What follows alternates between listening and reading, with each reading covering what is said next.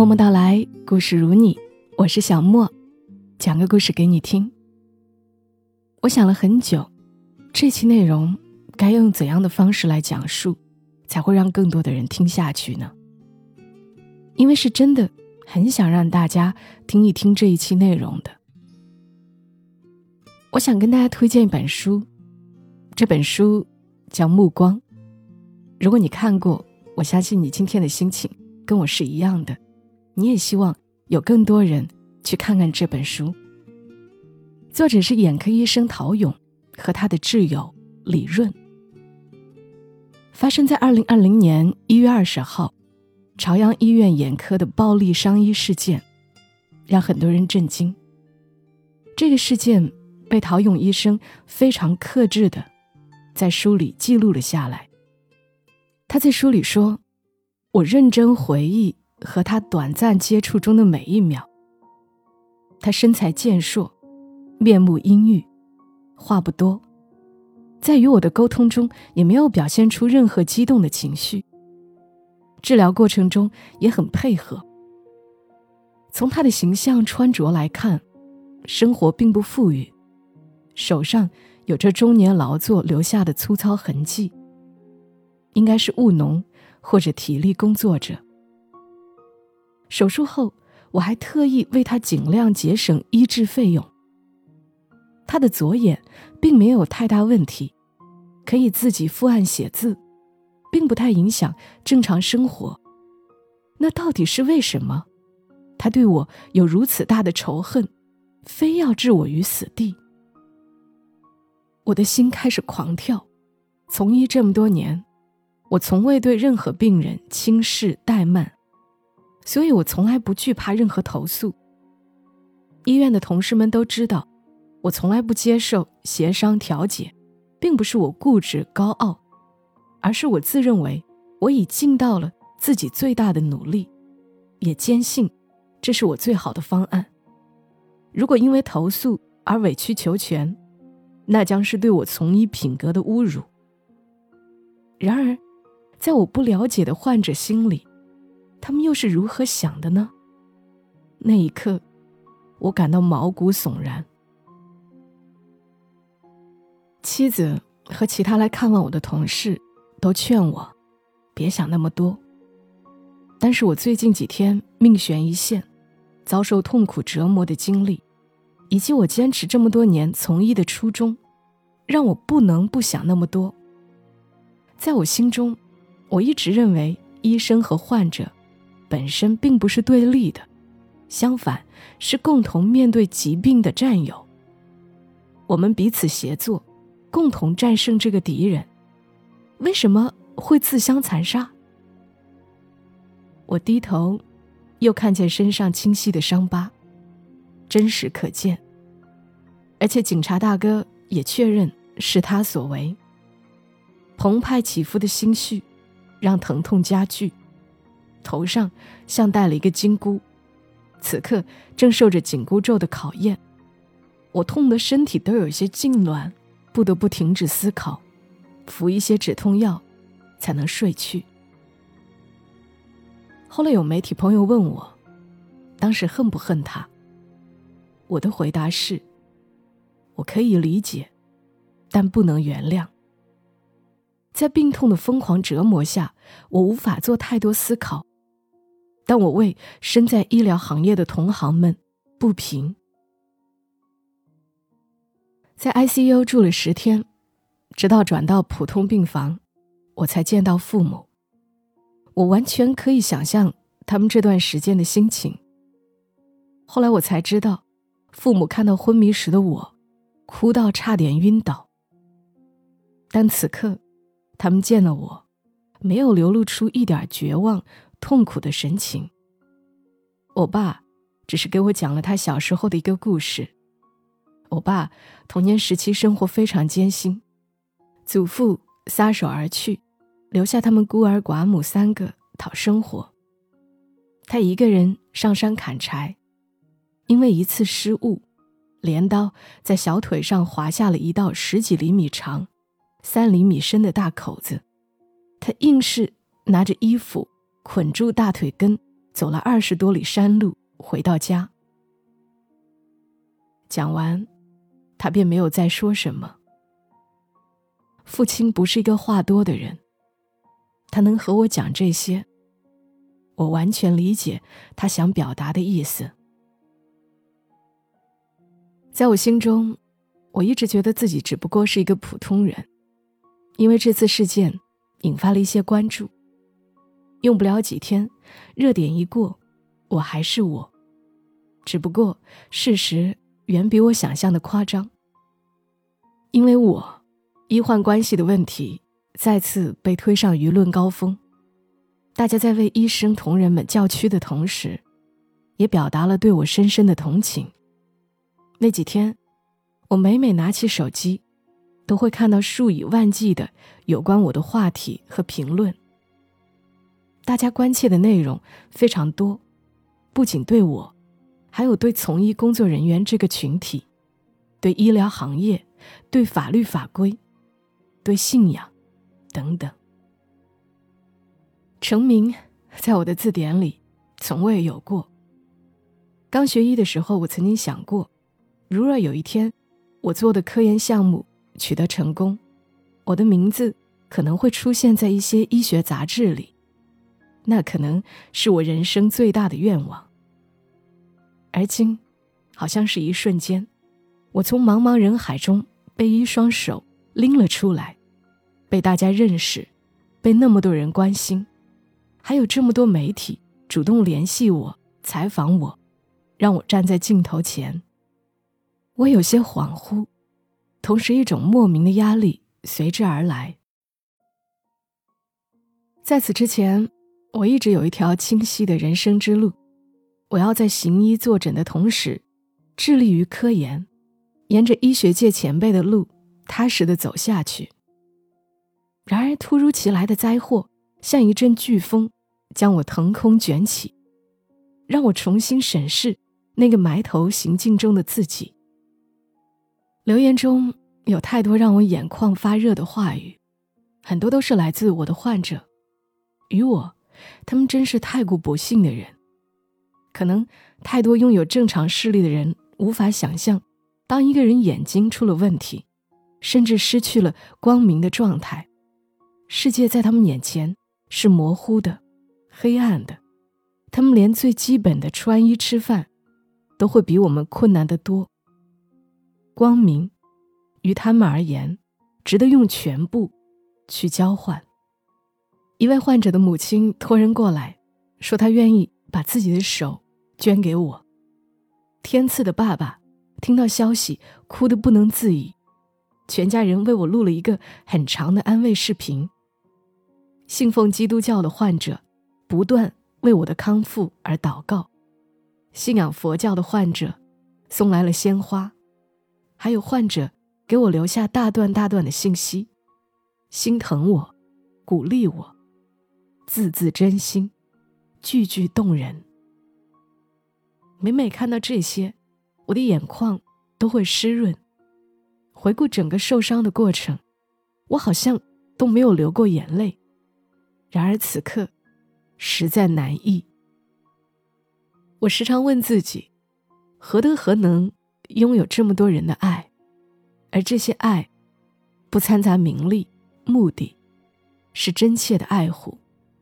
他们是不幸的，上天在他们眼前蒙上了一层黑纱，但他们内心却通透明亮。慢慢的，我开始不再纠结这个人为什么要杀我，我为什么要遭此厄运。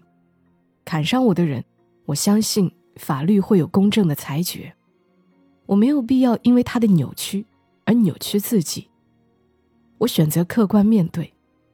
碰伤我的石头，我没有必要对他拳打脚踢，而是要搬开他，继续前行。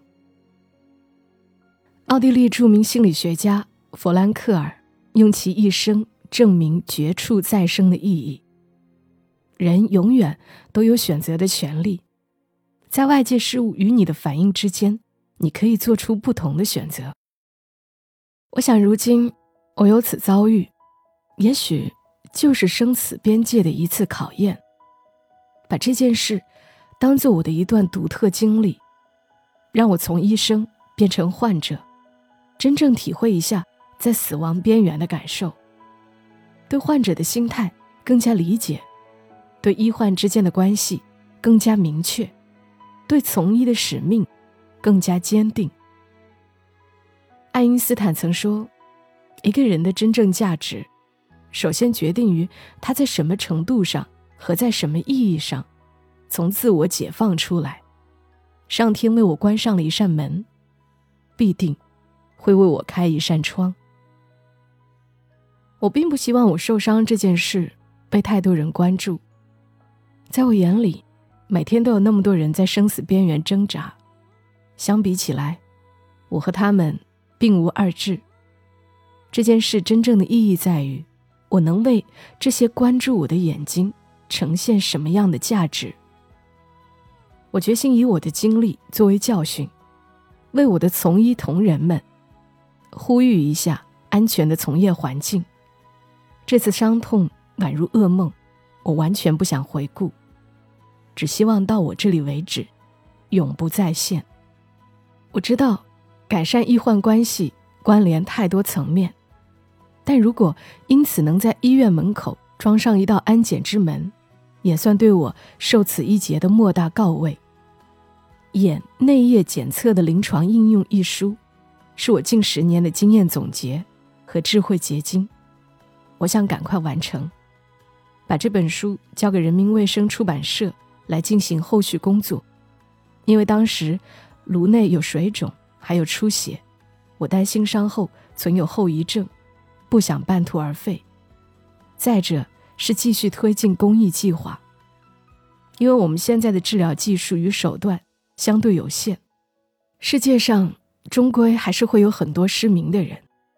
如果我能为他们做一点点事，或许能帮助他们改变人生，让盲人享有该有的权利，能独立并快乐的生存于这世间，也是我受伤后。拥有这点影响力的意义所在。有了这样的想法，我的心态一下子舒展多了。护士都说我开始笑了，还时不时和来看望我的人打趣儿、开玩笑。心态的轻松，让病痛开始有些畏缩。我能明显感觉到身体恢复的力量。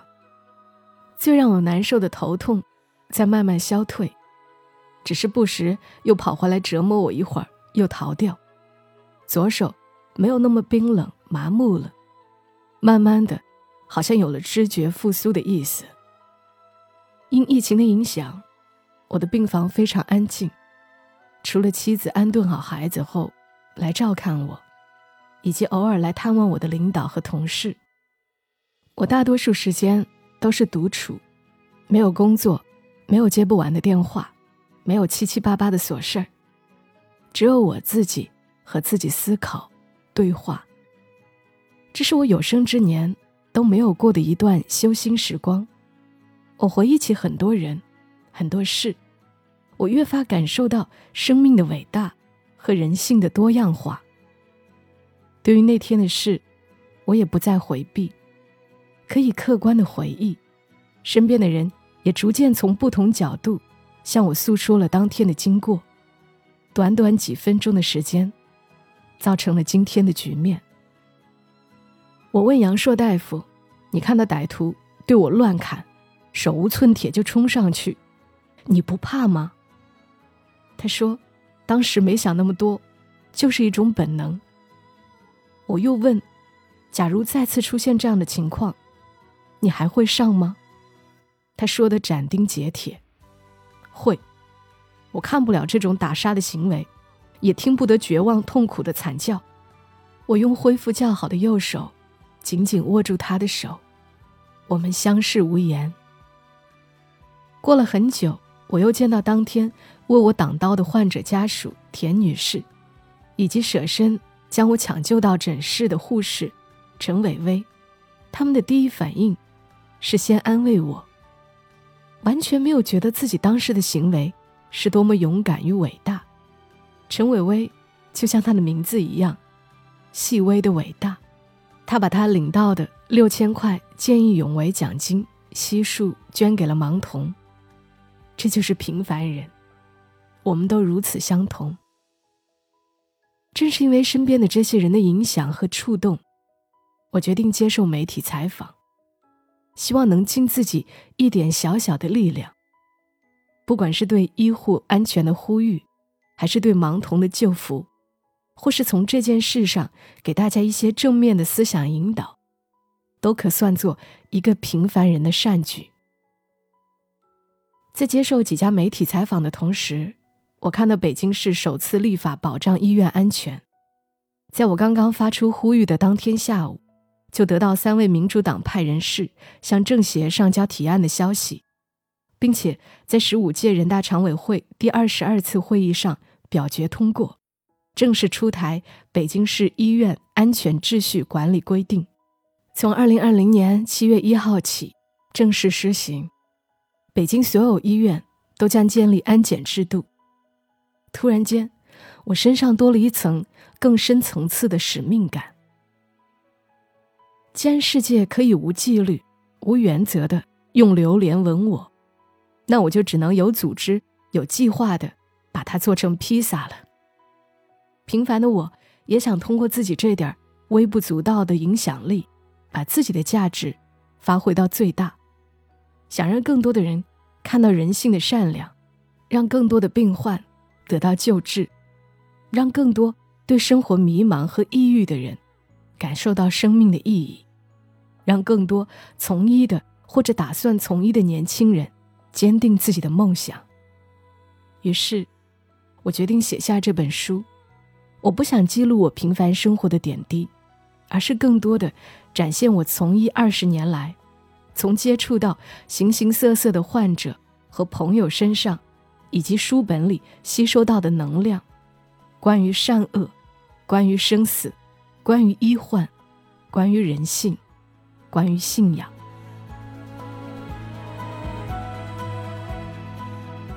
读到这里，而作为我一个主播，如果因为我的这期节目有更多的人去看看这本书，那我觉得我也是尽到了自己的一点点力量。陶勇。不仅是一位了不起的医生，更是一个非常温暖、坚韧、赤诚的人。书中有太多值得分享的片段，我纠结了很久，到底读哪一篇好呢？最终决定再分享几段特别让人动容的内容吧。然后书中其他的部分，就请大家自己去看看吧。陶勇在书里写：“我好像注定。”就是要从医的。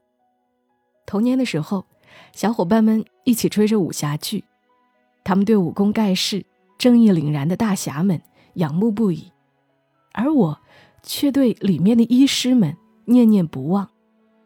记得《神雕侠侣》中，杨过和小龙女身中情花之毒，为此小龙女不惜自己跳崖以救杨过。那时我多么希望。有一个人能解情花之毒，不至于让他们生离死别。我想，如果雪山飞狐里的药王能出现就好了。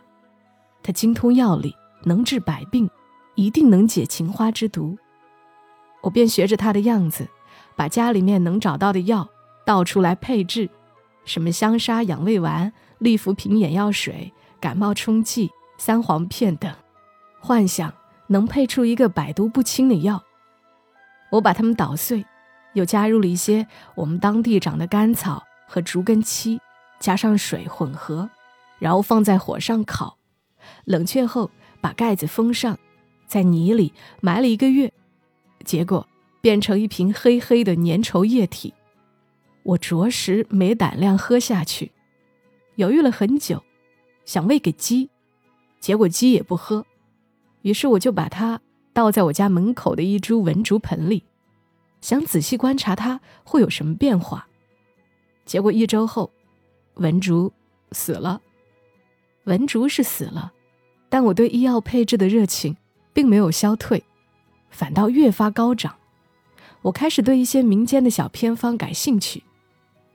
我们班里有一名同学患有癫痫，我按照偏方的指引，挖出几条蚯蚓，混合玉米粒，将其捣碎，混上白矾，然后用开水冲开，别让他喝。一开始他死活不喝，在我的反复游说下，才小小的喝了一口。当晚，他家的大人跑来我家理论，父母将我一顿教训。母亲说：“不能信这些偏方，你若想学医，便好好学习，才能真正的治病救人。”这些事过去了很久，但我仍然记忆深刻。现在想来，有几分可笑。但也许就是从那时起，我心里埋下了对医学的兴趣。我一直崇尚善念，这是从医者必备的品行基础。在我从医的经历中，我看过太多令人感动的事情，比如微微的家人的善举。微微，一个瘦小的八岁广西女孩，她很幸运，因为骨髓移植很成功，治好了白血病，保住了性命。但她又很不幸，因为白血病导致了免疫性眼病。这种病毒性眼病使他双目失明，最好的治疗方法就是向眼球内注射药物，每周一次，连续六次。可是因为年龄小，注射时需要全麻，每次要增加一千块钱的费用。小女孩拽着我，特别焦急地告诉我，她不用全麻，骨髓穿刺的时候她经历过很多次，她可以的。而这一切，只是因为他想把钱省下来，给弟弟上学用。后来，微微的眼睛恢复了部分视力，他的妈妈和一位教师带他参加了由中华少年儿童慈善救助基金会举办的白血病骨髓移植术后儿童绘画比赛。绘画的题目是《我的世界》。在别的同龄儿童眼中，他们的世界。是游乐园，是蛋糕，是动画片，而微微的眼中，他的世界是医院，所以他的作品就是接受输液手术，但是他仍然用五彩的蜡笔绘出他在医院中所见的一切，原本灰暗的世界，在他的画中变得鲜活，最终获得一等奖的微微，得到了五千元奖金。正是这样一个挣扎在生死边缘的贫困家庭，他们从五千元的奖金中拿出一千元，捐献给了素昧平生的天赐。天赐是我提及过多次的一个小患者，他患有眼部视网膜母细胞瘤，这是一种儿童恶性肿瘤，两岁就摘除了一只眼睛，为了保住另一只眼睛。他的父亲在接下来的十几年里，漂泊在北京，为了给天赐看病，他住桥洞，睡公园，靠在火车站给人拉行李和送报纸，赚点微薄收入，来支撑自己和儿子的生活。然而，在我出事后，天赐的父亲又把这一千元转给了我。全家人为我揪心痛哭。希望我能收下这种善举，数不胜数。正是因为在这些善念的感染下，我一直活在人性本善的思想中。我对每个病人都尽心尽力。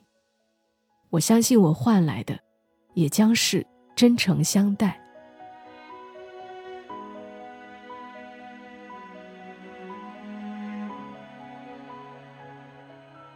好了，不知不觉就已经分享了这么长的时间了。真诚的把这本书推荐给大家，希望大家都去看一看陶勇医生写的这本《目光》。我常常觉得我们很多人眼睛是看见的，但心里反而蒙上了灰。这本书能让大家的心灵变得更加明亮、通透。其实，在读这一期内容的时候，原本我今天头特别痛声音也不对因为感冒各种不适但是慢慢读下来好像头也没那么痛了。我也非常喜欢这个书名目光读起来就觉得温暖明亮干干净净的感觉。愿我们总能够遇到那些拥有纯净温暖目光的人。这里是在喜马拉雅独家播出的默默到来我是小莫。谢谢你听到我愿你一夜好眠小莫在深圳和你说晚安。